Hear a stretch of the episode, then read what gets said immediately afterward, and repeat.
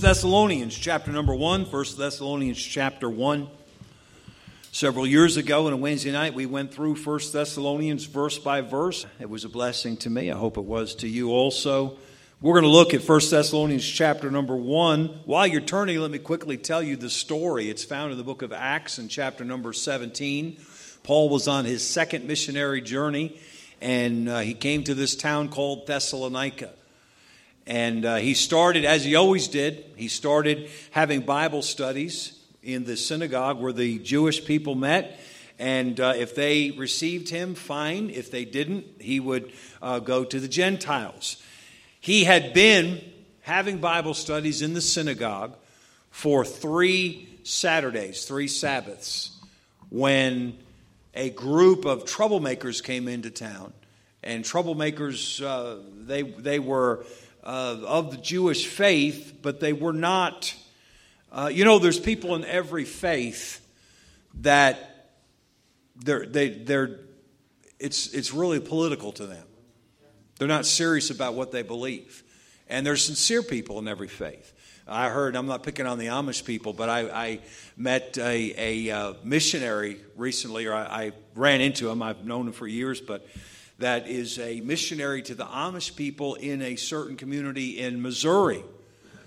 And he was telling me, I, I, see. I always thought if you're Amish that you're either you're saved or you're pretty close to being saved. He said, no. He said uh, they don't preach the gospel. They don't believe the gospel. They are all about works. Well, we all know if you're Amish, you're not allowed modern conveniences. You know, you're not allowed to um, drive a car, things like that. Uh, so he was. He said, let me tell you how hypocritical they are in, in the Amish community near us. He said they're to the place where if they have an emergency or they need to call somebody, uh, they will use your cell phone. They just can't touch it. So, in other words, they will say, Hey, can you make a call for me? And they'll dial the number and then they'll hold it up to your ear and they can't touch it. They'll just make the. So, uh, just, you know, eh, that's a, that's a pretty extreme legalistic way there, you know. And I'm not picking on Amish people. I'm saying to you, in every faith, there are people who take their faith seriously, and then there's people who are just playing games with it.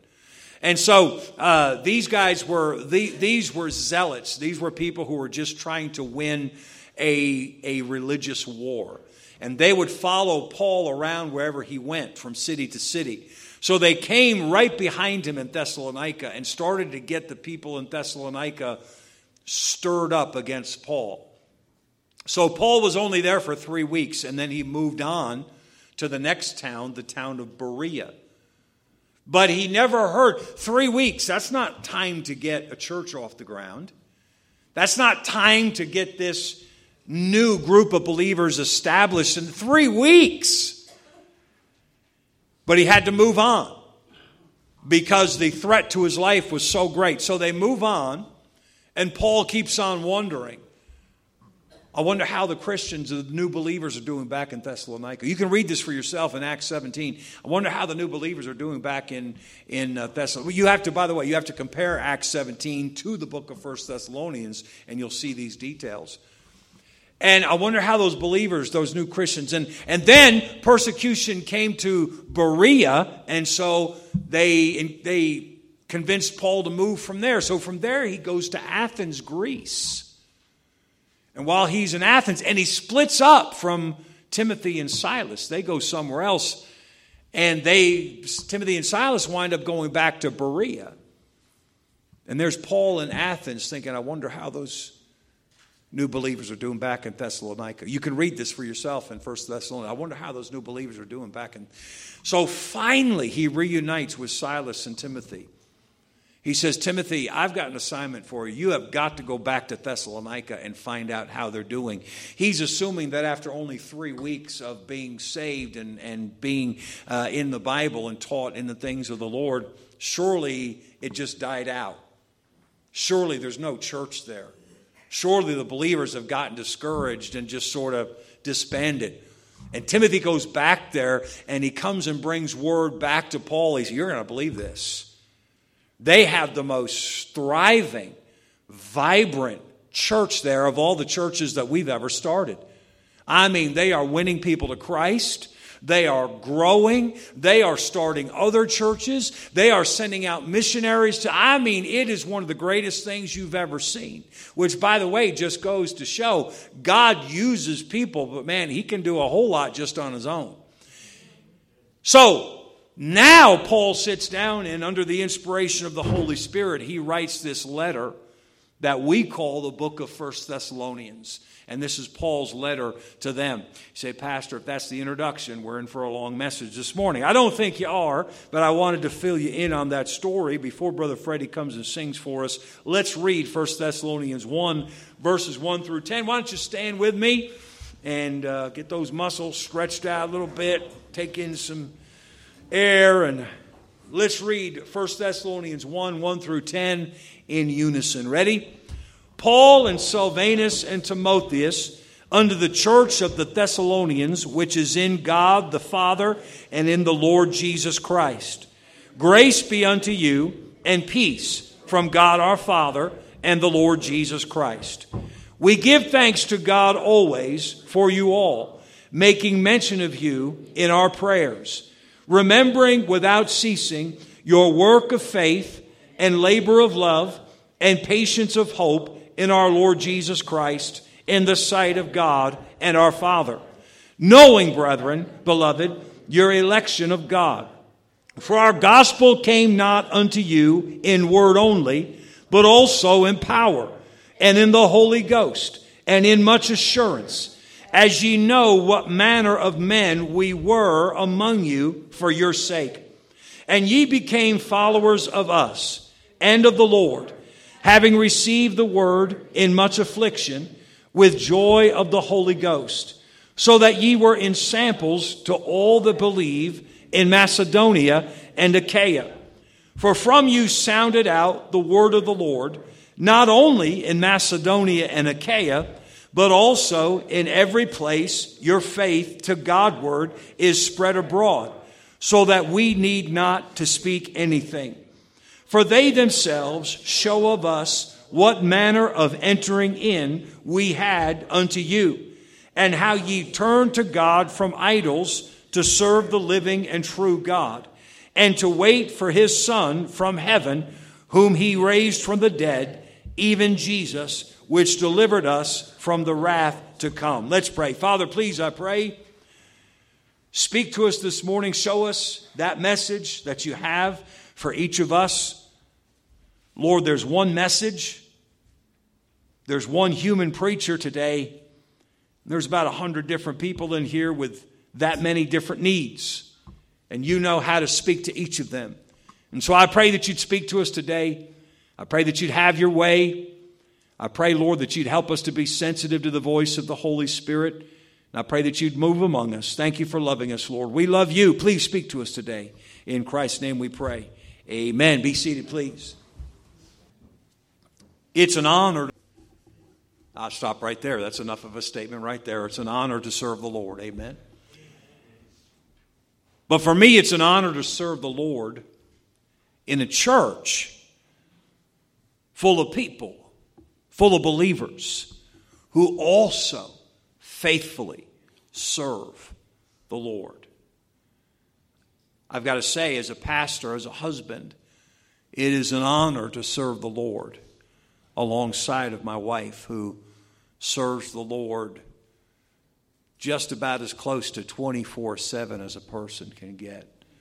You would not believe uh, the, the amount of time that she gives day and night just meeting needs and uh, responding to pleas for help plus doing the little jobs around the just around the property here things that need to be done and it's an honor to serve the Lord with my wife. It's an honor to serve the Lord with those of you that do the work of soul winning, of going out and spreading the gospel all across the city of Danbury, knocking doors, passing out tracts, inviting people to church, winning people to Christ. It's an honor to serve the Lord with bus workers who visit the homes of people every Saturday and then come and ride on a bus every Sunday and ride every Sunday afternoon and make it possible for people to come to church and been doing that for years, year in and year out. It's an honor to serve the Lord with a youth director and his wife and, and the, the tremendous job that they're doing with the teenagers in this room right now and uh, faithfully. And they, uh, you know, I mean, I've, I, I was there for the first seven years of, of our church going to work and working 40, 50 hours a week uh, just driving a bus, and then for, for many times on top of that, getting up at 2.30 in the morning to go and uh, throw newspapers for four hours every morning, seven days a week. And, uh, to, and then on top of that, to uh, come to church and, and uh, be fresh at church. And back in those days, when I came to church, we, we had to set up chairs, and so we would uh, set the whole thing up we, we had a, uh, a, temporary platform and the pulpit and uh, PA, everything the PA, the, the chairs, the hymn books, everything had to be uh, taken down from a dance hall and set up as a, as a church auditorium. And uh, sometimes that was every week. I'm saying, uh, can, I, can I tell you, I, I, praise the Lord, they don't have to set up the church building, but as far as working uh, all week long, and then doing the Lord's work at night and on the weekends. Uh, Brother Zach and, and uh, Catherine are right now exactly where Amy and I were in those early days. Uh, no, they're not starting a church, but they are uh, they are making things go here in the bus ministry and, and with the teenagers. And it's an honor to serve the Lord alongside of them. It's an honor to serve the Lord uh, alongside our uh, pastor's assistant. That's Brother Freddie's title. If you didn't know that, he's the pastor's assistant. What does that mean? It means he does whatever I need him to do, and uh, he he's just a helper and always willing and uh, always always giving his best. He also leads our RU ministry and does a has done a tremendous job there. It's an honor to serve the Lord with a song leader who puts his heart and soul into every song. It's an honor to serve the Lord with our choir who, who sings and, and uh, practices. And, you know, the, the, the singing is one thing. That's one reason I like to have them sing it twice. I think, man, they put so many hours into practicing that song and they only get to sing it once. Let's have it again. But, uh, but the main reason is because it blesses my heart. But praise the Lord for a choir that loves to serve the Lord and people who do special music. And uh, those of you, and uh, I'm not I'm not criticizing or indicting anybody, but you know who you are. You can sing. Just the thought of getting up here scares you to death. Well, they overcame that, and they practice and they sing. Everybody who sings special music, and uh, the ladies who play the instruments. And it doesn't have to be ladies who play the instruments. If any of you men know how to play uh, the piano or anything, you let me know. But uh, we'll take just about anything, but maybe the drums. But uh, anyway, uh, those who play the instruments and uh, the, the folks who work the PA booth, and most of the time that's Brother Rob, but there's others who help in that. And those who serve the Lord by being ushers, and those who serve the Lord by being being greeters, those who serve the Lord by uh, sitting watch as security for us. And uh, when we hear of the shooting like the one that took place yesterday, we go, well, man, I go to church. That's scary praise the Lord, we have some things in place now. Uh, we, we could do more, we will do more, but right now they say the number one deterrent, the number one safety measure that a church can take is just to lock your doors. And uh, so we do that in every service Sunday morning, Sunday night, Wednesday night. We've got somebody sitting there before they let anybody in that door. They are, are uh, um, you know, they look to see who it is. That's why that mirror is out there. The door is downstairs locked so nobody can get into our kids. And you say, well, somebody could pull a locked door open. Yeah, but it would make such a commotion. We'd have time to prepare. You know what I'm saying? Uh, I'm saying we can't stop the morons and the idiots in the world, but praise the Lord, we have men that are willing to take precautions to, to look out for us. And, and that's service to the Lord. I praise the Lord for the people that work in the financial office. And, and uh, I think I'd go out of my mind if I had to pastor the church and do that too. I'm so glad that I don't have to. And that's a, a heavy burden. Every Sunday night, I generally leave here sometime about 9 o'clock on Sunday night. When I leave, the financial people are still here uh, and uh, keeping the records and paying the bills and making sure that everything is cared for properly. The cleaning crew, that uh, the, the main cleaning crew comes and cleans on Saturday morning. There's other people also throughout the week that run a vacuum or straighten things up or put things away in service to the Lord. Uh, people who prepare Sunday school food, the ladies that uh, prepare for my class out here every Sunday, and uh, my wife prepares food up in the house every every single Sunday, and uh, in service to the Lord. The workers in the teen house, and I think probably and nothing against you teenagers, we love you, you're awesome, but most people in this room, if you had to work the teen house, would go out of your mind because uh, get a bunch of teenagers in in one room uh, good luck. God bless you. The workers in the teen house, Sunday school teachers who show up every week faithfully, who pray for their class every week, who prepare their lesson every week, who come to church and they don't just they don't just come and they are served, they come and they serve the Lord every week. Groundskeepers who uh, cut the grass and and uh, keep the place clean and and uh, uh, well, my favorite job on the planet, uh, raking leaves, which uh, gets done in bits and pieces here. Praise the Lord. We don't have a lot of, of uh, trees to drop leaves here, but the groundskeepers here and, and uh, the Sunday dinner workers, three weeks from today is our next Sunday dinner. And to see you come and to serve the Lord. And the Danbury Blitz that we do twice a year of, of just so many people going out, knocking doors, putting in door hangers and, and uh, giving tracts and, and winning uh, the lost. Nursery workers, people who come to prayer meeting on Wednesday night night and we're here for a little over an hour, maybe an hour five, hour ten minutes, and, and uh, half to three quarters of that time is spent in praying for people's needs. That's service to the Lord. And we could go on and on. And by the way, if I didn't happen to mention what you do, that's no slander, that's no uh, uh, uh, uh hit on you. It's just that I mentioned a few. Now, listen carefully. Your relationship with God is absolutely not a performance based relationship. In other words, God doesn't love you based on what you do for Him. That's very important for us to understand that. So I don't do any of those things you just listed. God doesn't love you any less. God doesn't love folks who do those things any more than He loves you. Your relationship with God is not a performance based relationship. But, I have to say, serving the Lord is an essential part of your relationship with Him. You don't serve the Lord so He will love you. You serve the Lord because He loves you. And because He loves you, you want to please Him. You want to be part of His cause.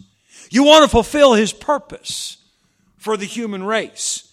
By the way, let me say, coming to church is not serving the Lord. It's a good thing to come to church. Reading your Bible is not serving the Lord.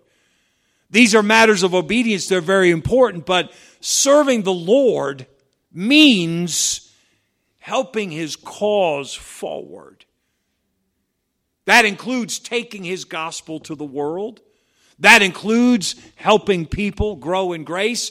That includes being willing to be the face of his church, serving the Lord. Now, the church in the city of Thessalonica was a church that was filled with people who loved to serve their Savior, and they were very effective at serving Him. The entire first chapter, which we just read, talks about the people's great service to the Lord. Listen carefully. Verse 2 says that their service caused the Apostle Paul to give thanks for them. That is, if you read all these verses in, that, in their context, their service caused the Apostle Paul to give thanks for them. He said, We give thanks to God always for you all.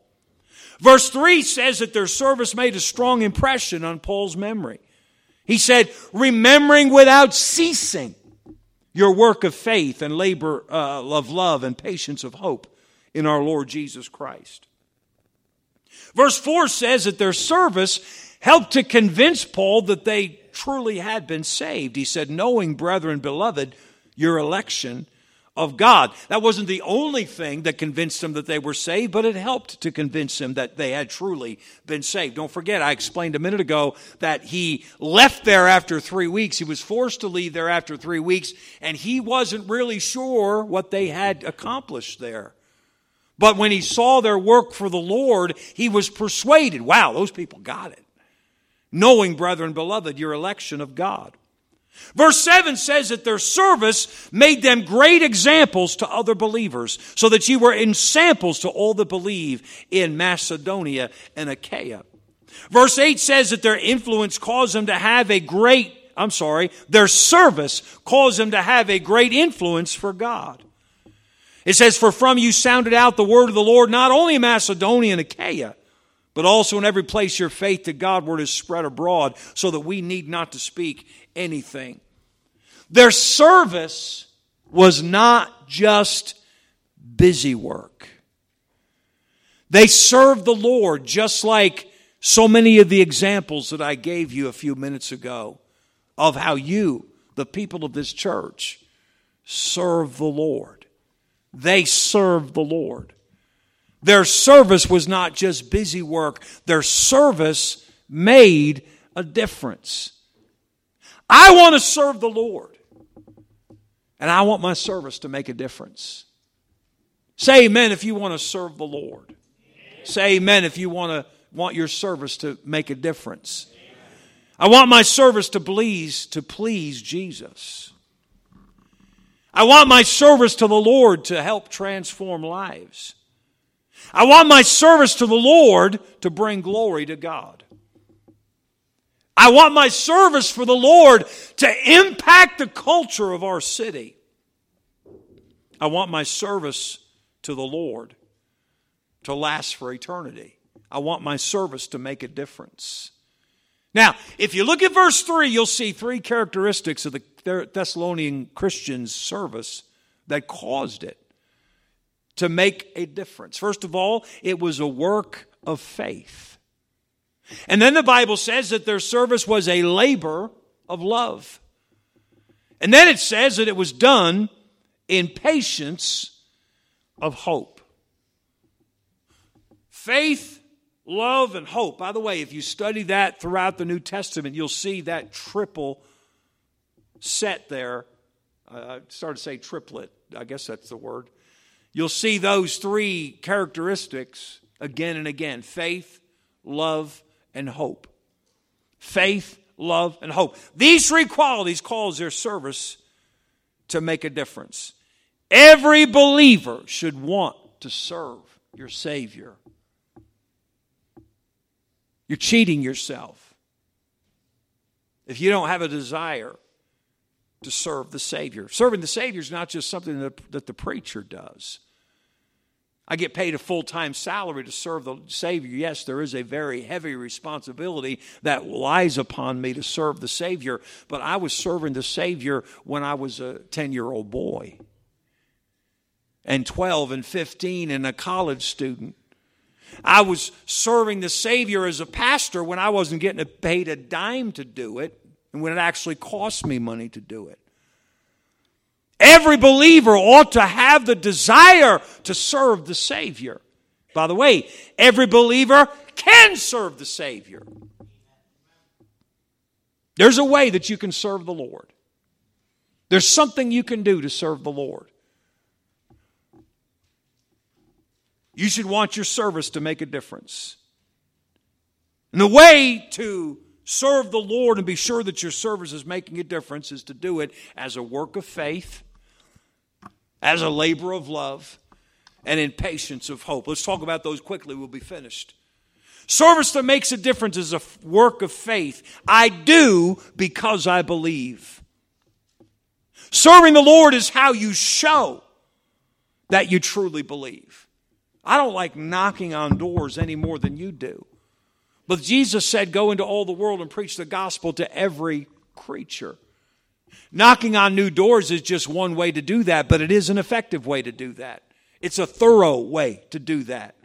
passing out tracts. I do that to show what I truly believe. I do God's work because I believe God's word. The Bible said, Jesus said to go out in the highways and compel them to come in. Nothing does that more effectively than the bus ministry does. And so we have a bus ministry, we serve in the bus ministry, and we give and we go through all the hassle of buying these buses and getting them on the road and keeping them on the road. And you say, Pastor, that's a lot of work and that's a lot of money. Yes, but we do it because it makes a difference as a work of faith. It shows what we believe. My service is what makes my faith live. Jesus said, I'm sorry, James said that faith without works is dead. So faith with works is alive. My service is what makes my faith live. Once again, three weeks from today. We will serve, we will show the love of Christ. And what that we do that, it makes our faith live. You, you, listen, if you work in the Sunday dinner, you have to admit your faith doesn't ever feel any more alive than it does the Sunday night after the Sunday dinner. You feel like, man, I'm I'm I'm living for Jesus. That was awesome. Service that makes a difference is a work of faith. Service that makes a difference is a labor of love. I serve God because I love Him. Paul said, The love of Christ constraineth me. That means the love of Christ drives me. That's the work that the Sunday school teacher does. I serve God because I love Him. I love Him so much that I want to help some teenagers to know how to love Him too. I love Him so much that I want to help a, a, some, some uh, fourth grade boys or some second grade girls know how to love Him too. I serve God because I love Him. I serve God because I want to share His love with others. As you go and you, you uh, see the, the bag that we give out on the Sunday of the Sunday dinner, on the side of it, it says, Behold the love of God. That is not a direct quote from the Bible, but it is a reference to 1 John 3 1. Behold, what manner of love the Father hath bestowed upon us that we should be called the sons of God. Behold the love of God on any given day as you drive the streets of Danbury, you can see somebody carrying stuff in one of those bags that they got at a Sunday dinner. And it's just a reminder that we went to share the love of God with some folks, and by the grace of God, they got it. Service that makes a difference is a labor of love. Love covers my action with compassion. You know, it's very possible as you serve the Lord just to have cold, militaristic action. But love, a labor of love, covers that action with compassion. People need to see our tears, people need to see our compassionate hearts. It means you, you serve, but you, you don't just go through the motions. You care about people's needs. You care about people's hurts. You care about people's dreams. You care about people's fears. Service that makes a difference. I want to serve my God, and I want my service to make a difference. Service that makes a difference is a labor of love, it's a work of faith. And then it says, patience of hope. Service that makes a difference is done with patience of hope. What does that mean? It means that you are willing to do it for a very long time. It means that you're not in it for the short term, you're in it for the long term. I'm in it for the long haul because I know God is in control. I don't give up on anybody because I know that God is working. Listen, God works in hearts over time. Just because you sowed a seed today and nothing happened doesn't mean that God is done working. Can I beg you, if you have a desire to serve the Lord, keep praying for people. Keep interacting with people. Keep loving people. By the way, you you had some maybe you had somebody in your Sunday school class and they came a couple times they never came back. Don't hound them. Just be there for them. You meet them at the store, you don't have to drop any hints. Well, the class sure has been empty since uh, you've been missing. And uh, oh, don't, don't don't drop pins. I never forget. We had a fellow got saved many many years ago we were we were uh, still in brewster. We were out soul winning one day and my father just ran across this this fellow's path. Good guy. He got saved. He was faithful to church for a very long time until he moved out of town. But he went visiting with me one saturday. We were making some visits and we made a visit and uh, we got done with the visit. His name was ricardo. Ricardo said he said you know pastor you don't have to tell us that we should have been in church last Sunday. He said, You don't have to tell us anything. He said, You come by to see us. As soon as we see you, we know. We know what we're supposed to be doing. He said, Just the fact that you came by is all the help we need. I'm saying, folks, we, we don't have to lecture. I listen. I don't, I don't mean to be hurtful to anybody, but I'm just trying to instruct you a little bit. There's a long list of people who used to come to church who don't anymore, who quit coming to church because somebody tried to instruct them. I don't mean in church, I mean out on the sidewalk somewhere. Somebody critiqued the car they were driving. Somebody called them, you know, this, judged them. And now they don't come to church anymore. And those are real things. I didn't make that up.